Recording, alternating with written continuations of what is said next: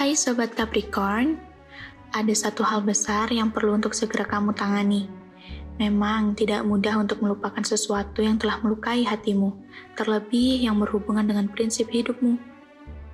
Minggu ini akan terasa sangat emosional, sampai-sampai kamu tidak akan membiarkan orang lain menang beradu argumen denganmu. Tapi kamu perlu ingat bahwa berlama-lama memendam amarah justru bisa membuat keadaanmu semakin memburuk. Cobalah untuk lebih mudah dalam memaafkan seseorang ya. Di minggu ini juga mungkin kamu agak merasa sedikit kebingungan untuk menentukan prioritas dalam bekerja.